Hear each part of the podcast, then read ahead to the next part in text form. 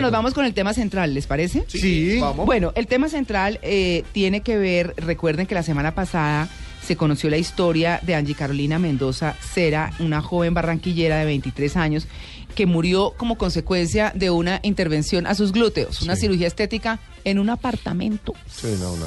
En un apartamento. Mm, a uno le parece terrible. increíble, pero bueno, así sigue sucediendo. Así que los sí y los no de las cirugías plásticas. ¿Hasta dónde? ¿Dónde? ¿Con quién? Y demás. Pues de eso vamos a hablar con el doctor Hugo Balaguera, que es experto en cirugía plástica y quien eh, justamente se va a referir a, a este tema que ha sido noticia en los últimos años y que no para de dar lecciones. Doctor Balaguera, muy buenos días. Muy buenos días, María Clara. Buenos días para todos en la mesa y para todos los oyentes de Blue Radio. Muchas gracias por aceptar nuestra invitación y bueno, ¿a qué le decimos no en materia de cirugías? Bueno, mira, definitivamente para eh, buscar un tratamiento estético, quirúrgico, eh, uno tiene que decirle primero que todo no a la gente que no está capacitada para hacerlo. La- el consejo que yo siempre les doy a los pacientes es dudar de todo lo que nos están ofreciendo. ¿Cómo, Duda. cómo, ¿Cómo sabe uno si la persona está capacitada o no, doctor Balaguer? Mira, en Colombia eh, está estipulado que puedan ejercer este tipo de acciones eh, médicos eh, con especial- especialización en cirugía plástica, sí, que eso envuelve la estética, la, la reconstructiva. Hace algunos años la Universidad del Rosario también sacó un programa de cirugía estética, que son médicos que se preparan para hacer procedimientos de consultorio eh, que no pueden operar, pero están capacitados para otras cosas. Y pues en otras especialidades, algunos oftalmólogos op- optan por hacer la especialización en cirugía estética, los otorrinos, los dermatólogos, pero pare de contar. Claro, ¿a qué le decimos no en esa práctica? Bueno, Además mira. de, bueno, ya, ya hablamos de cómo conocer quién es el profesional que nos va a intervenir, acuerdo. ¿verdad? Ok, ¿De ¿con qué acuerdo? seguimos? Bueno, mira, lo primero que hay que tener eh, en cuenta es decirle no a los rellenos faciales o glúteos o en cualquier zona que uno no conozca su procedencia. Es mejor ser cauto porque imagínate lo que pasó con la niña de Barranquilla que comentas, que uno piensa que ya esto pasó, que ya no va a volver a ocurrir, con lo de Jessica Cediel, con lo de María Mónica Urbina, con lo de Lady Noriega, uno dice ya la gente sabe que eso no se debe hacer y se encuentra con nuevas con nuevos casos. ¿Por qué pasa eso? Porque la gente que hace ese tipo de procedimientos eh, ya le dice a las personas, no, esto no es biopolímero, esto es otra cosa, Ah, esto es ácido hialurónico o cualquier cosa. Y la gente incauta, que no mira las etiquetas, que no tiene en cuenta el sitio en donde se lo colocan, vuelve a caer en lo mismo. Y ¿Qué están, tenemos... qué- Sí, señor. qué están inyectando actualmente? ¿Qué- las Mira. cosas más extrañas que estén inyectando son cuáles? Mira, eh, este tema de los de los elementos inyectados en el cuerpo viene eh, desde hace muchísimos años. Empezó por allá en Brasil hace mucho tiempo con los pacientes transexuales que no tenían quien los operara. Entonces optaban por parafinas, aceites de carro, por eh, eh, glicerina, es decir, uno- una cantidad de elementos que pensaban que eran inocuos. Y hoy día mm, hablan de células expansivas, hablan de colágeno, etcétera, y sigue siendo lo mismo, son moléculas eh, que no son puras en su en su refinamiento, por lo tanto tienen radicales libres de oxígeno en sus moléculas. Esos radicales libres de oxígeno son sumamente tóxicos para el organismo y el organismo al tratar de encapsularlos o atraparlos genera una cantidad de enfermedades que apenas estamos conociendo. Es importante que los pacientes entiendan que no so- las complicaciones estéticas son lo de menos. ¿Por qué? Porque los biopolímeros están ligados a enfermedades del tejido conectivo, a artritis reumatoidea, a lupus eritematoso sistémico, es decir, cualquier enfermedad en la que el cuerpo ataca lo propio es- puede estar generada por este tipo de sustancias. Doctor, eh, leyendo la información eh, que usted nos mandó de los no y los sí, que nos Sí. parece tan importante, me enteré de una cosa que no sabía que existía. Cuéntamelo. Los hilos rusos. ¿Qué? Los hilos rusos. falleció ¿El- de la cara es? de. Una- Sí, señor. Que tira para atrás ¿Qué de oro. son los hilos rusos? Que no. Mira, los hilos rusos son unos procedimientos que eran promovidos por algunos esteticistas eh, que con anestesia local le introducían una estructura como con la forma de una espina de pescado. Ush. Luego la alaban por dentro de, de la piel y, y ahí se quedaba. ¿Qué es lo que pasa? Que uno no puede pretender suspender o elevar algo que quirúrgicamente no ha soltado. ¿Por qué? Porque el tejido es el que se daña, la paciente va a quedar con una cicatriz después de colocárselo y a los dos o tres meses el tejido se ha descendido porque nunca se soltó para vectorizarlo. Y eso- Eso debe Esos son los hilos rusos. eso ¿Pero lo ponen dónde? En la cara. En la cara. En la cara. También existen unos que se llaman los hilos griegos. Es que No. eh, lo que yo siempre le digo a los pacientes, duden de lo mágico, de lo oculto, porque de eso no dan tanto. Y de lo rápido. No, la y de lo rápido, lo fácil. La naturaleza es una. La- Sí, sabia, exacto. Sí. Hilos griegos los ponen en los glúteos, con el agravante de que hay una articulación de por medio. Entonces, se lo colocan al paciente con también por unas cicatrices. Eso es como, como una lazada sobre todo el glúteo. Lo ascienden y cuando el paciente se sienta, no se revienta el hilo, se revienta el músculo. Y Ah, hasta ahí uy. fue Ah. el problema. No, mire, siente uno como cuando uno cose un lomo y lo mete al horno. Claro. Algo parecido, como un, como un lomo al trapo, pero mal hecho. Uy, no, qué cosa tan terrible. Sí, Glúteo al trapo. Bueno, ¿qué otra cosa no, doctor?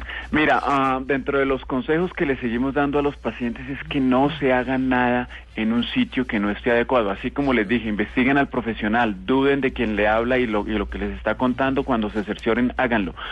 Pero se cae ya de, de- de- de- de su peso que uno vaya a un apartamento a que le hagan, bueno, una No, denominada suave brisa o ese tipo de cirugías.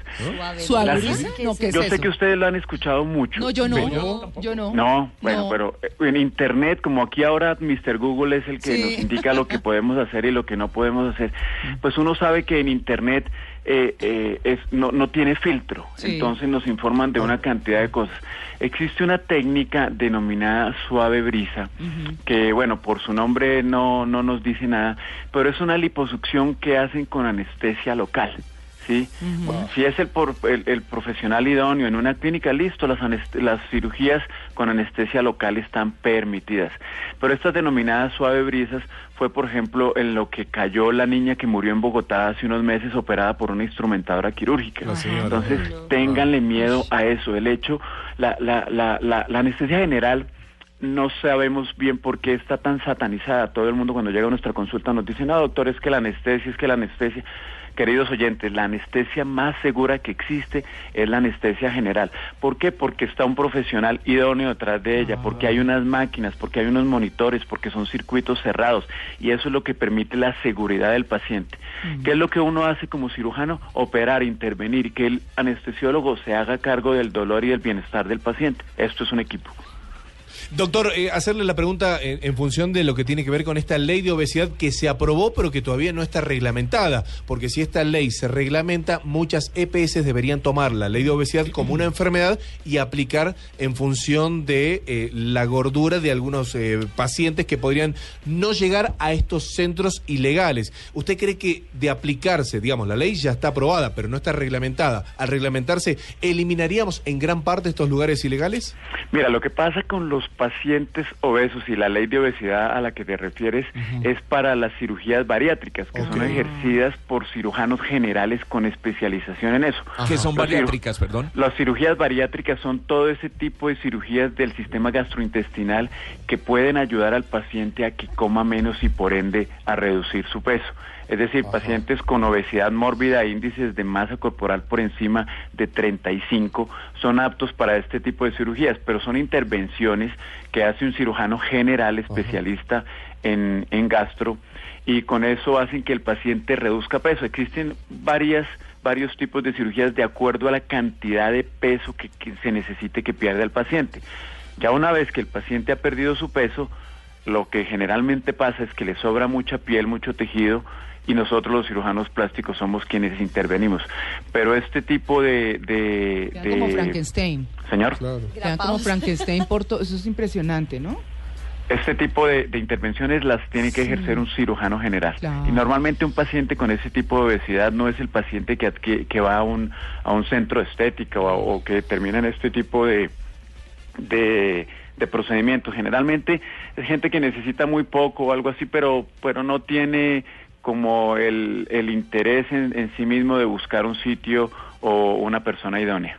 Doctor Balaguer, estaba viendo fotografías sobre la suave brisa y la verdad es que la percepción estética o lo que uno ve sobre el resultado, por ejemplo, los glúteos de una mujer es muy similar al de la- a una liposucción bien hecha.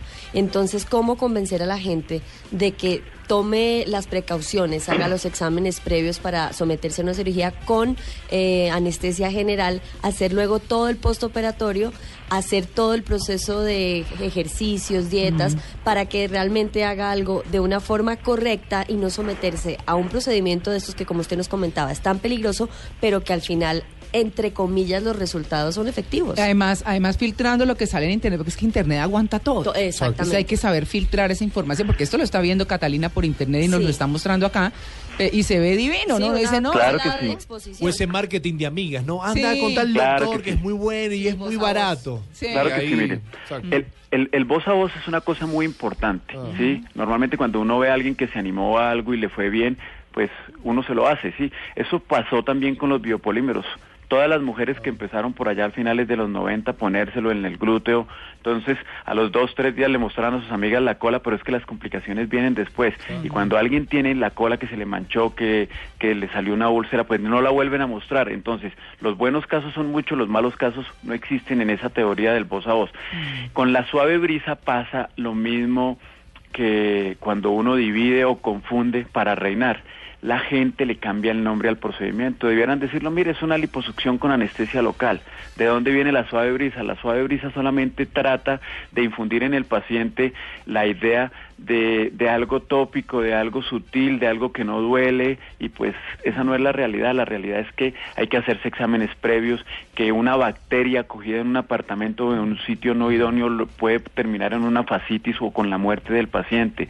Hay que hacer de este tipo de procedimientos eh, mucho. La gente tiene que entender que es su vida la que está en juego, independientemente del resultado, que a veces puede ser bueno, uno no puede exponerse a que sea malo. Uy, sí. Pues mire, doctor, hoy hemos hablado, íbamos a hablar de los sí, los no, pero están buenísimos los no, ¿cierto? Así Sí. que lo vamos a invitar en una próxima oportunidad para que hablemos de los sí en cirugía estética. Está perfecto. Voy a complementar muy rápidamente de lo que usted ha dicho. Dijimos no a los biopolímeros, dijimos no a los hilos rusos, eh, hablamos como a profundidad de la suave brisa, un po- pues digamos de, de estos puntos.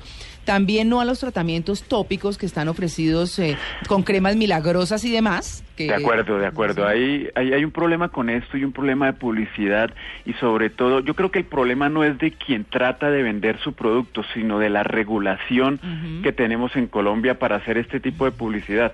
Esto se llama publicidad engañosa. Uno Sí. no puede darle la misma crema a un paciente para que se quite las estrías, para que se quite las cicatrices, para que baje de peso, etcétera, y seguir pensando que, que esto va a funcionar. Claro. El, el problema no es de quien de quien lo vende, porque en definitiva es una una actividad comercial y eso es lo que busca los laboratorios o la gente que lo hace. Claro. El problema es de la regulación. Sí. ¿Cómo es que en Colombia no tenemos una regulación clara en el cual si un elemento no dice no sirve para lo que dice que, que sirve, pues sencillamente publicidad engañosa y no va más. Aquí no funciona así. Claro, y no a los tratamientos invasivos hechos en estéticas o peluquerías. Nunca- Completamente de acuerdo. Nunca será suficiente repetirlo, ¿no? Porque sigue sucediendo como, como lo estamos viendo. De acuerdo. Pues bueno, Mi- señor. Miren, una, una última cosa. Sí. por ejemplo, el plasma eh, rico en plaquetas es un procedimiento muy bueno que se no- normalmente se tiene que acompañar de otros, pero no es un procedimiento para hacérselo en la casa. A mí me aterra la idea de que una señora vaya con una centrífuga, que es algo así como una licuadora, Sí. llegue a la casa del paciente, en el baño le tome la muestra de sangre, la centrifuga y se le ponga. No se expongan a esto. Eso No, es un riesgo grandísimo para la salud. Terrible. Pues bueno, después vamos a hablar de los sí, como les decíamos.